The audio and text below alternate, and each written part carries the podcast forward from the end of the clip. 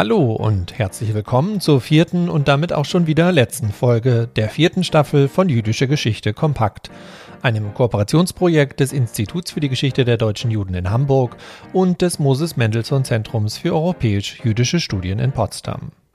Die Herausforderungen jüdischer Gemeinden nach 1945 stehen auch in dieser Folge wieder im Zentrum des Interesses und verweisen auf die Probleme und Konflikte, aber auch Chancen für jüdische Gemeinden nach dem Ende des Zweiten Weltkrieges.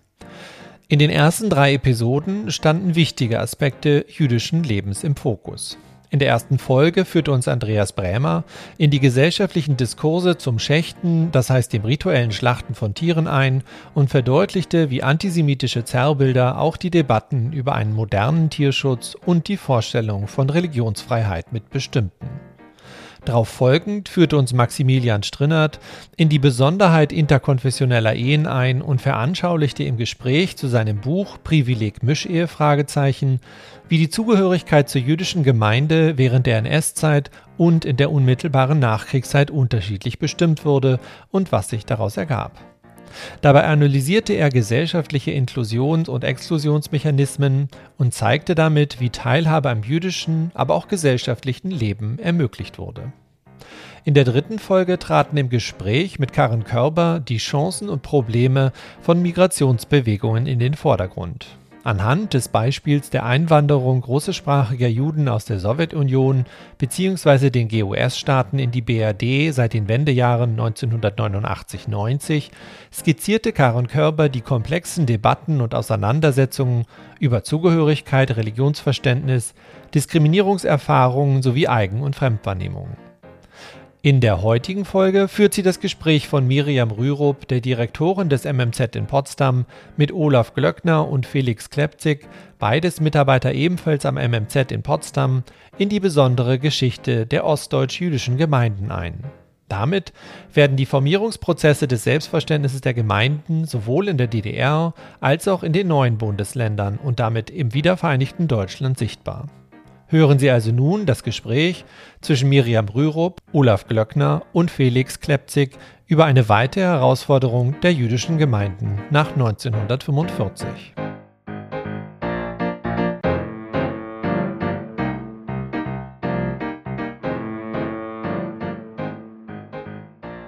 Herzlich willkommen auch von meiner Seite. Mein Name ist Miriam Rürup und ich freue mich sehr, dass wir diese letzte Folge der Staffel über Herausforderungen jüdischer Gemeinden nach 45 gemeinsam mit zwei Kollegen aus dem Potsdamer Moses Mendelssohn Zentrum bestreiten können. Äh, diese Folge ist im Übrigen auch eine kleine Jubiläumsfolge, weil es tatsächlich schon die 20. Folge unseres Podcasts ist. Und in der letzten Episode haben Sie Karin Körber sprechen hören über Migration als Herausforderung, also als eine der spezifischen Herausforderungen jüdischer Gemeinden nach 45 und in ihrem Fall insbesondere nach den Wendejahren 89, 90.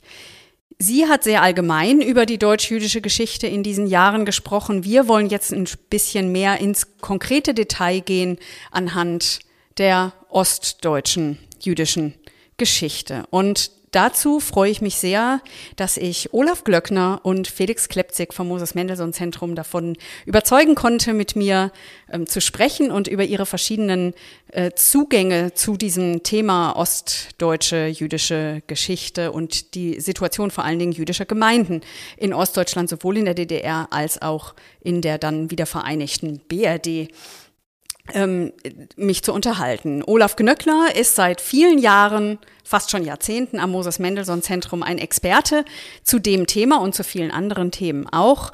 Ähm, er hat insbesondere eben auch zur russisch-jüdischen Zuwanderung gearbeitet, aber eben nicht nur nach Deutschland, sondern auch nach Israel und in die USA vergleichend und hat derzeit auch ein ähm, EU-Forschungsprojekt, wo es um United in Diversity geht, also wo es auch darum geht, was jüdische Zuwanderer an nicht-jüdischen Begegnungen quasi in den Orten ihrer Zuwanderung haben. Ich bin sicher, dass es auch darum gleich äh, hier und da gehen wird. Und Felix Klepzig ist studentischer Mitarbeiter bei uns am Moses Mendelssohn Zentrum und hat gerade jüngst seine Masterarbeit abgeschlossen zum Thema mit Stumpf und Stiel ausgerottet. Antisemitismuserfahrungen in der DDR am Beispiel der jüdischen Gemeinden in Dresden, Leipzig und Karl-Marx-Stadt, Chemnitz.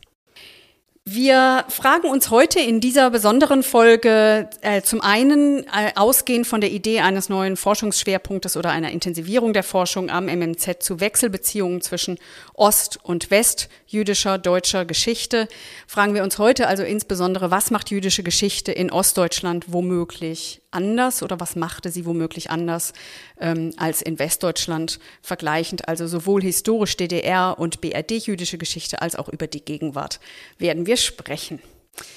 Vielleicht steigen wir tatsächlich als erstes historisch einmal ein und ähm, ich weiß nicht, wer von euch Ihnen beiden jetzt möglicherweise als erstes beginnen möchte, über die besonderen Herausforderungen jüdischer Gemeinden in der DDR zu sprechen. Olaf Glöckner wird beginnen. Olaf. Ja, vielen Dank für die Einladung. Äh, wir wissen ja, dass die Situation der, wenn wir über die jüdischen Gemeinden im geteilten Nachkriegsdeutschland sprechen, dann wissen wir natürlich, dass sich äh, sowohl in Westdeutschland der BRD alt, auch wie äh, in der DDR die Gemeinden in einer insgesamt sehr schwierigen Lage befunden haben.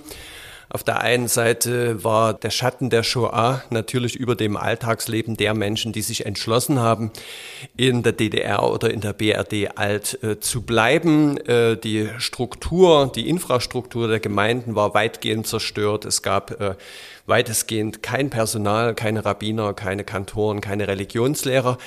Aber die Situation für die jüdischen Gemeinden in der DDR ist in mehrfacher Hinsicht auch noch doppelt oder dreifach schwierig gewesen. Zum einen, weil diese Neugründungen eben auch besonders klein gewesen sind. Der einzige Rabbiner, der durchs Land gefahren ist und versucht hat, die Gemeinden zu versorgen, Martin Riesenburger, wurde, starb 1965 und danach war es einfach nur noch möglich, zeitweise als Notpflaster für die wenigen äh, Tage, an denen dies möglich war, vor allem an den äh, hohen jüdischen Feiertagen, Rabbiner aus der Bundesrepublik Deutschland oder aus äh, West-Berlin einzufliegen. Die Gemeinden waren insgesamt auf sich allein gestellt, um den religiösen und auch den äh, allgemeinen Alltag dort als Gemeinschaft für sich selbst äh, zu gestalten.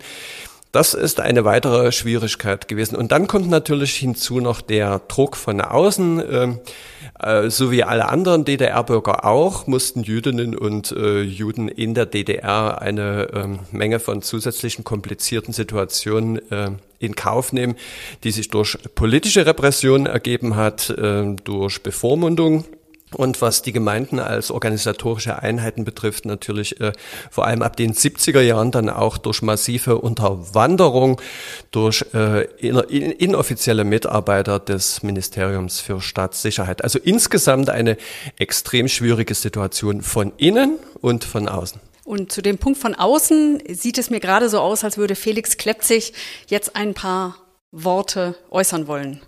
Ja, erstmal nochmal vielen Dank für die Gesprächseinladung auch von meiner Seite. Wie Frau Rürup ja schon angedeutet hat, habe ich jüngst meine Masterarbeit zum Thema Antisemitismuserfahrungen in der DDR abgegeben, speziell zu den jüdischen Gemeinden Dresden, Leipzig und Chemnitz bzw. Karl-Marx-Stadt. Und dort mit Hilfe von Gemeindearchivmaterial und Zeitzeugeninterviews eben versucht herauszufinden, welche spezifischen Antisemitismuserfahrungen die Gemeindemitglieder dort erleben mussten und dabei grundsätzlich zunächst einmal den Aspekt des ich habe es Antisemitismus von oben genannt, also dem staatlichen DDR-Antisemitismus, vor allem der späten 40er und frühen 50er Jahre, untersucht. Dann in einem zweiten Schritt vor allem Alltagsantisemitismus-Erfahrungen versucht herauszufinden, die dann sich vor allem aus den Interviews gespeist haben. Und auch da hat sich relativ schnell gezeigt, dass es für diese drei Gemeinden wiederkehrende Tatbestände gab, neben ähm, beispielsweise Drohanrufen und Drohbriefen, vor allem auch den Bereich der Friedhofsschändung beziehungsweise überhaupt Vandalismus im Bereich der jüdischen Gemeindeeinrichtungen und äh, vor allen Dingen drittens dann den großen Bereich ähm, des Antizionismus, ähm, also spezifisch anti-israelischer Haltung und Meinungsäußerungen, die ja den Gemeindealltag der jüdischen Gemeinden natürlich stark beeinträchtigten und ähm, vielfach für Verunsicherung sorgten. Aber jetzt habe ich doch glatt eine Rückfrage. Wir sind ja alle quasi aufgewachsen, ich glaube sowohl in Ost- wie in Westdeutschland, mit, mit dem Bild des antifaschistischen Staates DDR. Wie, wie ist das denn damit vereinbar? Also eigentlich hätte doch die Erwartung sein können, dass es jüdischen Gemeinden in der DDR tendenziell äh, besser gehen müsste, jedenfalls von dem her, was Sie als ähm, Antisemitismus von oben und als Antizionismus benennen, als Bedrohungserfahrung.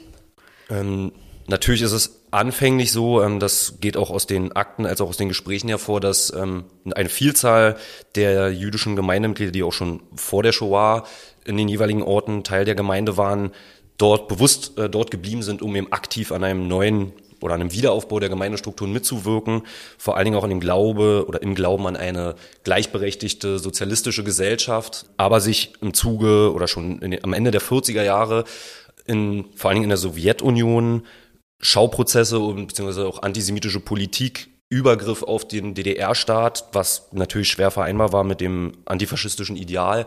Aber aufgrund der Bündnisbeziehungen, denke ich, das kann man äh, so sagen. Wie gesagt, auf die DDR-Übergriff und äh, nicht nur oder schon 49 im Zuge des äh, Reich-Prozesses in Ungarn, dann aber auch 52 im Slansky-Prozess, auch schon in der DDR erste Maßnahmen stattfanden oder Kampagnen, muss man schon fast sagen, um eben regimekritische Stimmen aus der Partei zu verdrängen.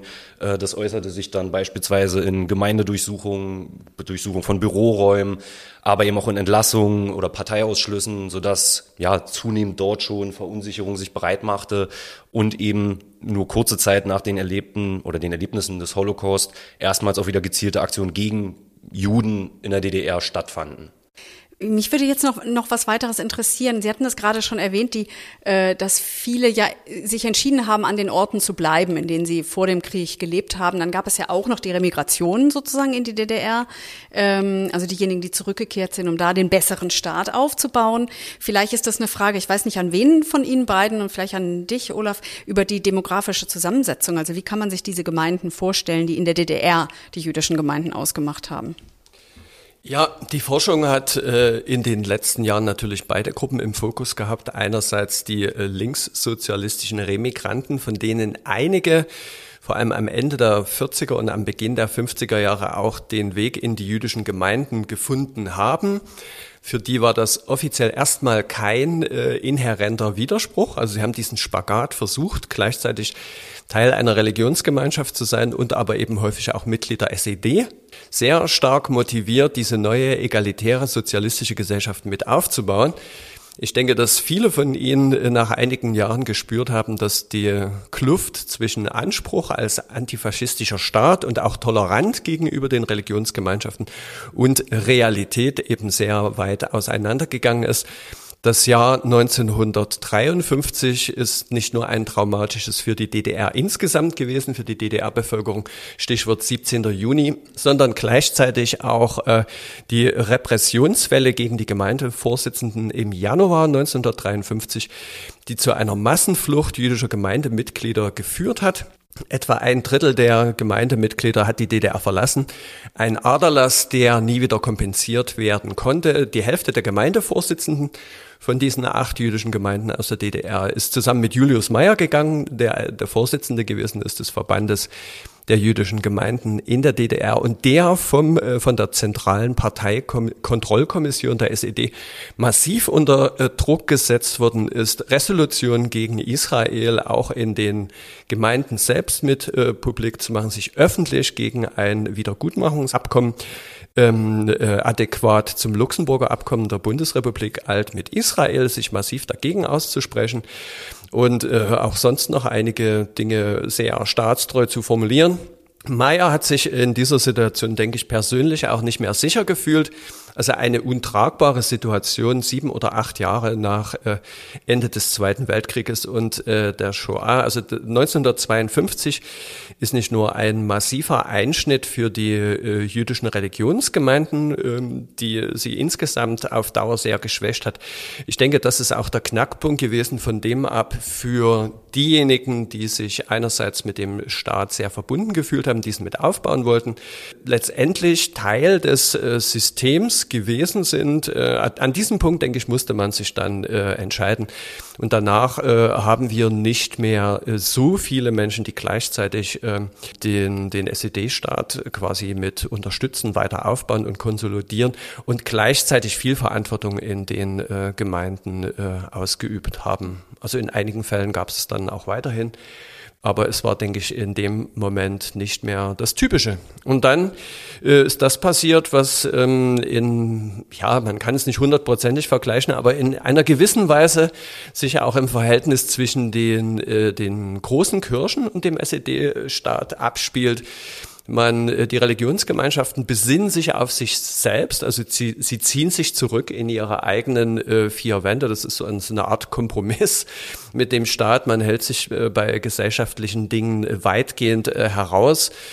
Und äh, der Staat lässt die Religionsgemeinden mehr oder weniger in Ruhe, ähm, was, wie ich vorhin schon kurz angedeutet habe, aber nicht verhindert hat, äh, dass äh, eine gewisse Paranoia besteht gegenüber den äh, jüdischen Religionsgemeinschaften als fünfte Kolonne Israels oder als äh, zionistische Agentenstützpunkte bei äh, der, äh, bei der geringen Größe dieser Gemeinden doch schon sehr paranoid. Bei den äh, Kirchen befürchtet man eben sehr stark politische Opposition und dann versucht man es eben mit einer sehr starken geheimdienstlichen Unterwanderung. Das haben die Gemeinden gespürt. Das, äh, dazu gibt es auch eine Reihe von, von Interviews mit, mit Protagonisten in den Gemeinden selbst die gespürt haben, sowohl in den, in den kirchlichen Gemeinden als auch in den Synagogengemeinden, hier stimmt was nicht. Man kann in die, es ist wirklich kein Raum, in dem man sich mehr komplett öffnen kann. Und das ist natürlich für, für beide äh, Religionsgemeinschaften äh, sehr schade, sehr traurig gewesen. Das ist eigentlich auch fast schon so ein Punkt, wo man, wo man jetzt auch über jüdisches Selbstverständnis sprechen könnte. Und ich, ich bin ja immer überrascht, wie auch in der Forschung es schnell so wahrgenommen wird, dass es quasi kein es hätte keine jüdische DDR gegeben oder, oder kein, kein jüdisches Leben in der DDR, was aber ja fast schon auch so eine Reduktion auf die Wahrnehmung der jüdischen Gemeinden ist. Denn, denn letztlich ist ja doch für viele, also die Remigranten hatten wir vorhin schon kurz, äh, gerade diese Hoffnung eine gewesen, die durchaus eine, aus einer jüdischen Erfahrung gespeist ist und die vielleicht nicht die jüdische Antwort ist im Sinne von religiöses Gemeindeleben, aber äh, wo vielleicht der Sozialismus oder Kommunismus so eine Art Heilsversprechen ist, was in so einer Art universalen Form oder so vielleicht eine der Hoffnungen ist auf die, die Zukunft, die man sich in dem Staat, also die man dahin mitgebracht hat. Und äh, du hast es ja jetzt gerade schon sehr aufgeführt, wie, wie diese Hoffnung eigentlich äh, enttäuscht wird. Dennoch würde mich interessieren, was das, äh, wir haben das in der letzten Folge gehört bei Karen Körber, wo es ja auch um dieses Selbstverständnis, das Jüdische geht. Und ähm, Olaf hat, Olaf Glöckner hat ja gerade die Interviews schon angeführt. Das würde mich vielleicht ein bisschen interessieren, wenn man so ein bisschen in die Zeit zurückschaut. Also Herr Klepzig, Sie hatten schon gesagt, Sie haben auch Gemeindearchive angeschaut. Findet sich da etwas, was man, wo man eine Kontinuität ziehen könnte von einer besonderen DDR-Erfahrung, die auch die heutige Ost, das ostdeutsche jüdische Selbstverständnis vielleicht in irgendeiner Weise prägt? Ähm, also ich denke, für die, für die heutige Zeit oder zumindest die Zeit nach der Wiedervereinigung wäre sicherlich dann oder wird Olaf Glöckner dann noch mehr dazu sagen können. Für meinen Teil ist, also es war so, dass in den, in den Gemeindearchiven sich über Alltagserfahrungen ja weniger finden lässt. Wir waren trotzdem überrascht oder ich vielmehr, ähm, was man dann doch gefunden hat, Teil, Teilbestände, die noch nicht mal oder bisher noch nicht aufgearbeitet sind. Aber vor allen Dingen in den Interviews lässt sich da schon ein, ein gutes Bild des Alltagslebens sozusagen als Gemeindemitglied gewinnen. Und das da waren sich die die Interviewpartner schon relativ einig.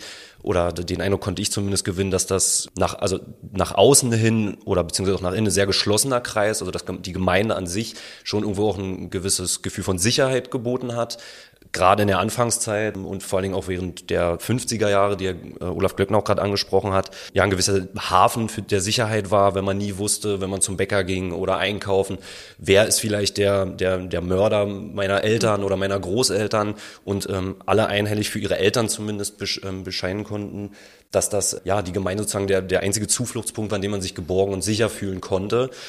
Im weiteren Verlauf, also auch die Generation, die ich dann interviewen durfte, muss man konstatieren, dass diese Antisemitismuserfahrung, die man aus den, aus den äh, Quellenbeständen herausfiltern kann, meist gar nicht so bewusst wahrgenommen wurde, was sehr interessant war im Vergleich äh, zu den schriftlichen Quellen und ähm, alle mehr oder weniger bescheinigt haben, eben keinen Antisemitismus bewusst erlebt zu haben.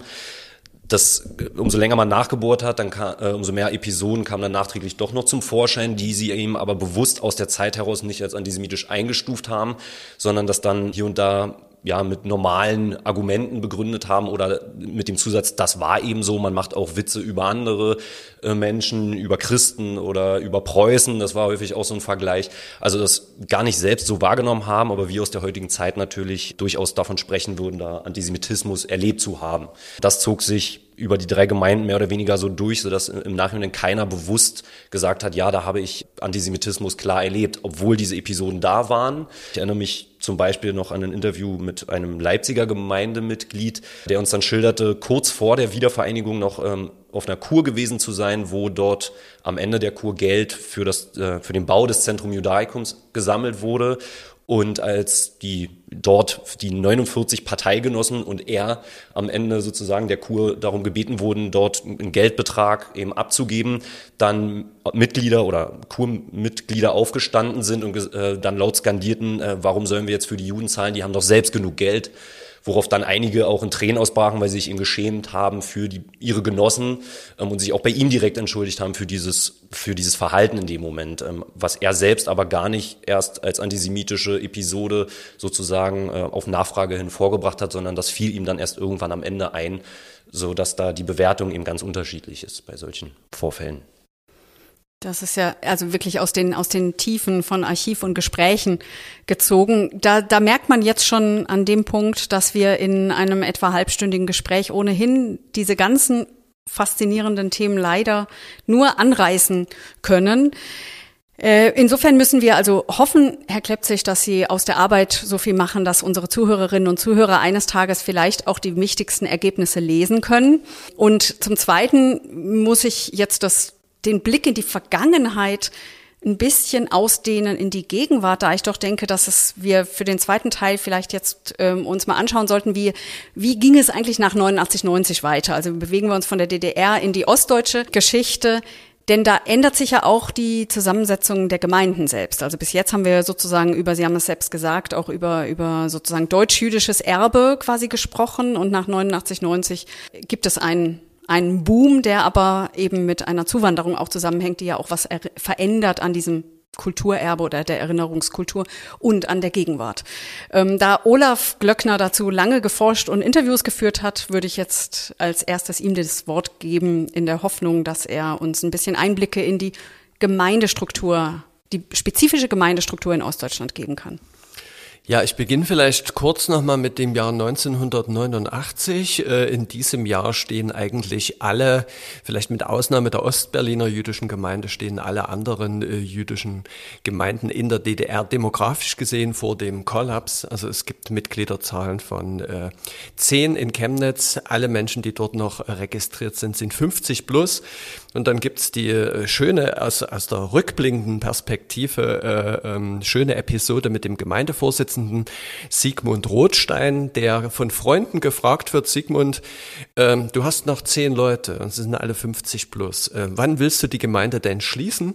Und er sagt äh, aus so einer Mischung heraus, aus jüdischem Humor und Trotz, na, vielleicht warte ich ja noch auf ein Wunder. Ich denke, damit hat er selbst nicht gerechnet, in, in doppelter, in doppelter Weise.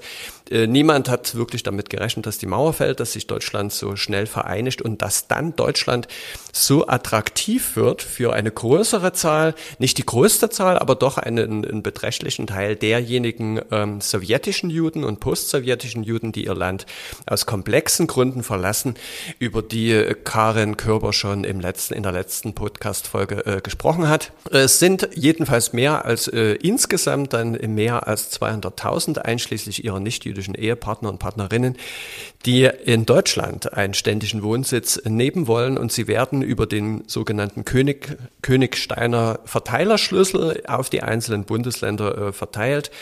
Äh, es, sind, es sind genug, kann man sagen, um auch die äh, jüdischen Gemeinden in Ostdeutschland, in den dann neuen Bundesländern und deren Gemeinden quasi zu stärken. Sie haben dann sehr schnell die Mehrheit, die ethnische Mehrheit, also dann wird ab diesem Zeitpunkt, ab den 90er Jahren, wird sehr viel äh, Russisch gesprochen in den Gemeinden und äh, es ist natürlich, es ist tatsächlich, man kann es ein kleines Wunder nennen, man kann es einen Glücksfall nennen.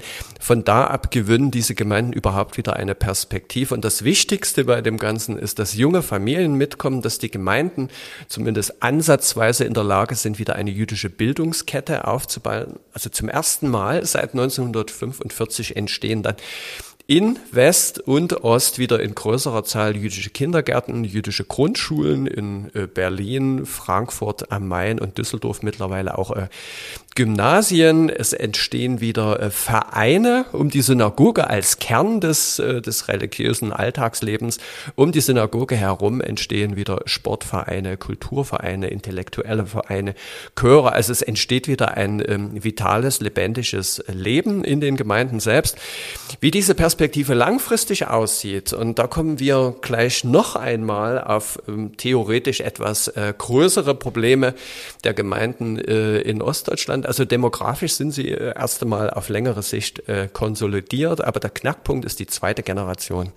Die zweite Generation, Karin Körper nennt sie teilweise auch die 1,5 Generation, äh, die jungen Menschen, die entweder als Kinder schon mitgekommen sind mit der Zuwanderungswelle oder die auch hier geboren sind und jetzt in einem Alter sind, wo sie einen Beruf erlernt haben. Die allermeisten von ihnen haben studiert, wo sie, ja, wo sie ein Stück äh, quasi dann sich entscheiden, niederzulassen, einen, einen ähm, guten Anfang im Beruf schaffen, eine Familie gründen.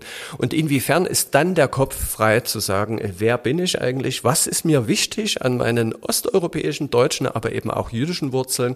Wo will ich an eine Gemeinde andocken? Und ganz wichtig, mich dann möglicherweise auch äh, dort zu engagieren. Und mit dieser zweiten Generation vornehmlich der russischsprachigen Jüdinnen und Juden äh, steht und fällt meiner Meinung nach äh, die Zukunft der jüdischen Gemeinden und in Ostdeutschland äh, zuerst. Äh, leider gab es in den letzten Jahrzehnten eben auch teilweise eine Fluktuation von, ähm, von aktiven Gemeindemitgliedern, die ihre Lebensplanung eben, äh, Lebensplanung ist ja immer komplex und das berufliche Leben spielt eine große Rolle mit. Und mein Eindruck ist, dass es nach wie vor in bestimmten Berufen äh, natürlich äh, auch im seit 30 Jahren vereinigten Deutschland eine bessere individuelle Perspektive in den alten Bundesländern gibt. Äh, Stichwort Ökonomen, Techniker, teilweise auch Wissenschaftler. Und dadurch hat man natürlich auch bis heute auch einen gewissen Abstrom von äh, Spezialisten, die gleichzeitig ihr jüdisches Leben auch in lokalen Gemeinden in Ostdeutschland äh, leben, aber aus diesen Gründen, genau aus diesen Gründen eben, äh, weil sie im Westen bessere Rahmenbedingungen haben, eben doch in den Westen gehen. Aber das ist ja dann ein schlicht ein ostdeutsches Problem ja. oder eine ostdeutsche Herausforderung und nicht eine ostdeutsche jüdische Herausforderung, ja, ja. nicht wahr? Richtig. Diese diese Struktur. Mhm. Äh, andersrum wenn wir es jetzt mal nicht als Herausforderung, was ja immer nur so eine Chiffre für Problem ist, damit es schöner klingt oder weniger, weniger tragisch klingt, was, was sind denn Momente, wo, wo du oder auch sie beide vielleicht Hoffnungsschimmer sehen? Also wenn wir jetzt gerade, wir machen diese Podcast-Folge eben hier jetzt äh, im Dachstuhl des Moses Mendelssohn Zentrum mitten in Potsdam und wenn ich mich um 180 Grad drehen würde, würde ich die Baustelle der neuen, des neuen Synagogenbaus ähm, fast sehen, wenn sie schon ähm, so eine Höhe erreicht hätte, wo ein Haus entsteht, in dem ich glaube sechs Gemeinden gleichzeitig oder fünf untergebracht werden sollen. Ist das denn sowas, sowas zum Beispiel nicht in Hoffnungsstimme? Also ist zum Beispiel aus den Gesprächen, die Sie geführt haben in Chemnitz, Leipzig oder Dresden, wird da beklagt die aktuelle Situation oder sieht man da was, was nach vorne schaut? Welche Hoffnungsschimmer gibt's? Also ich denke, das, was sich gehalten hat, auch ähm, was es, was es auch äh, in, in, äh, zu Zeiten der jüdischen Gemeinden in der DDR gegeben hat, äh, ich würde das bezeichnen als einen verhaltenen, äh, pragmatischen Optimismus. Äh, der Gestalt, dass man äh, äh, gerade auch die, die, die, die Gemeindemitglieder im, im sächsischen Raum, äh, die häufig äh, sagen, wir haben damals nicht damit gerechnet, dass es noch eine Zukunft gibt.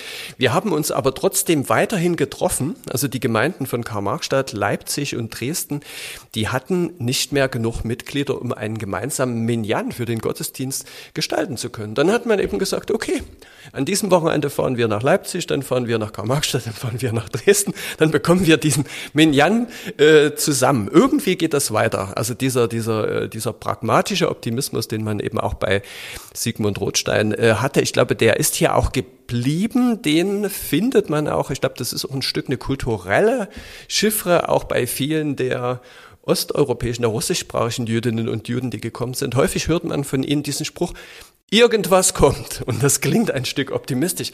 Aber ich würde sagen, ein großes Hoffnungszeichen, wenn wir einfach mal bei Potsdam bleiben, dann äh, das eine Jahr ist der Bau der Synagoge, der jetzt begonnen hat. Gleichzeitig aber auch, wir haben hier in Potsdam, in der Stadt Potsdam, an der Universität selbst zwei Rabbinerausbildungsstätten, die äh, Rabbiner ausbilden, nicht nur für Deutschland, sondern für Europa, wenn nicht sogar darüber hinaus. Das Abraham Geiger Kolleg als äh, liberal orientierte äh, Rabbinerausbildungsstätte und das Zacharias Frankel College äh, für die konservative Bewegung ähm, Massorti. Ich denke, es wäre eine wunderbare Sache, wenn die dort Auszubildenden, die Studentinnen und Studenten, wenn es gelingt, äh, diese Studenten auch zu ein Stück äh, zu verbinden mit den lokalen Gemeinden, die eben teilweise sehr klein sind hier. Wenn man sich die kleinen Gemeinden anschaut im Land Brandenburg, in Bernau, in Königs Wusterhausen, in Brandenburg an der Havel, wenn diese Studenten äh, beginnen, gemeinsam mit den lokalen Gemeinden Gemeinden vor Ort zu arbeiten, die natürlich häufig sehr klein sind und äh, die mit beschränkten Mitteln arbeiten, nach wie vor mit einer limitierten Infrastruktur. Wenn das gelingt, die Rabbinerausbildungsstätten auch auf eine ganz pragmatische Weise mit den lokalen Gemeinden, zumindest hier in Brandenburg, zu verzahnen, äh, dass das eine Menge an, an Synergie und, und Energie freisetzen könnte. Haben Sie vielleicht noch aus Ihren Interviews, Herr Klepzig, was beizutragen? Ich weiß, dass Ihr Schwerpunkt der Arbeit ja auf antisemitische und antijüdische Erfahrungen ähm, lag. Aber ich nehme ja einfach mal an, dass in Gesprächen, die man führt, äh, gerne die etwas positiv gewendet wird. Sie haben es ja vorhin schon gesagt, äh, in der, in der Erinnerung sozusagen werden antisemitische Erfahrungen gar nicht als antisemitisch geschildert.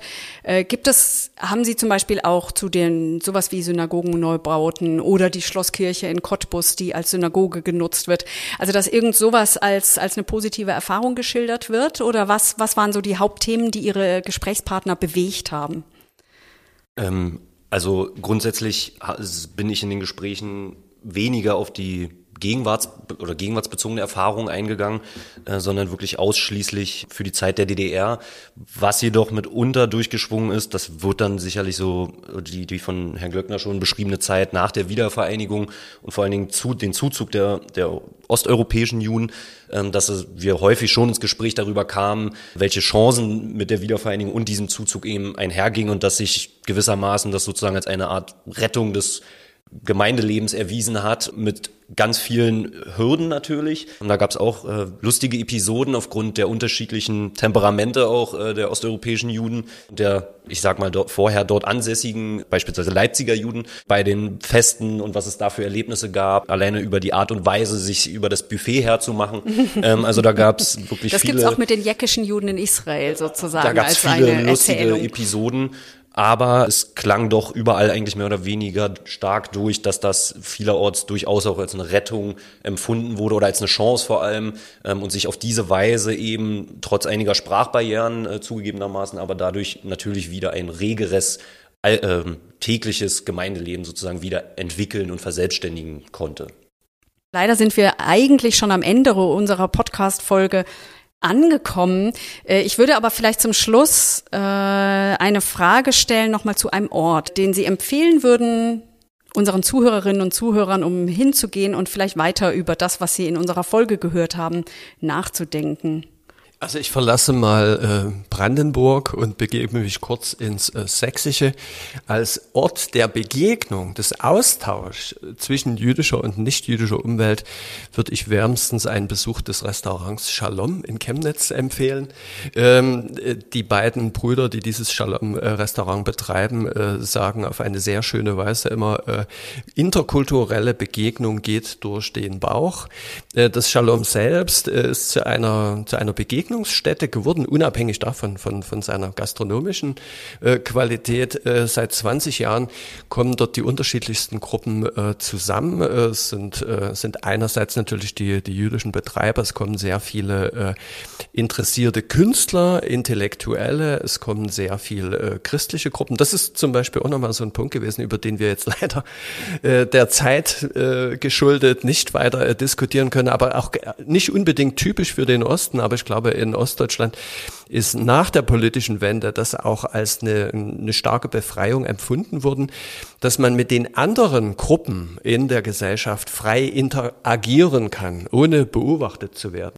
Äh, ich für meinen Teil würde jetzt ganz offensichtlich äh, die Gemeinde empfehlen, ähm, weil es für mich durch das rege Zutun von Herrn Glöckner äh, auch das ja, mein, der erste Besuch in Leipzig in der Gemeinde war und ich dort, das muss ich im Nachhinein sagen, wirklich sehr sehr offenherzig empfangen wurde, äh, sowohl vom Gemeindevorsitzenden, den ich vorher auch persönlich nicht kannte, aber auch von den äh, Menschen, die dort bereit waren, eben ganz einfach ins Gespräch zu kommen und wirklich sehr offen nach anfänglicher kurzer ja, scheu, aber dann doch im weiteren Verlauf äh, sehr offen über ihr Erlebtes zu sprechen und ähm, eben mir auch als Fremden in dem Moment sehr private Erlebnisse zu schildern ähm, und auf so eine Weise auch, wie gesagt, sehr, sehr warmherzig ins Gespräch zu kommen.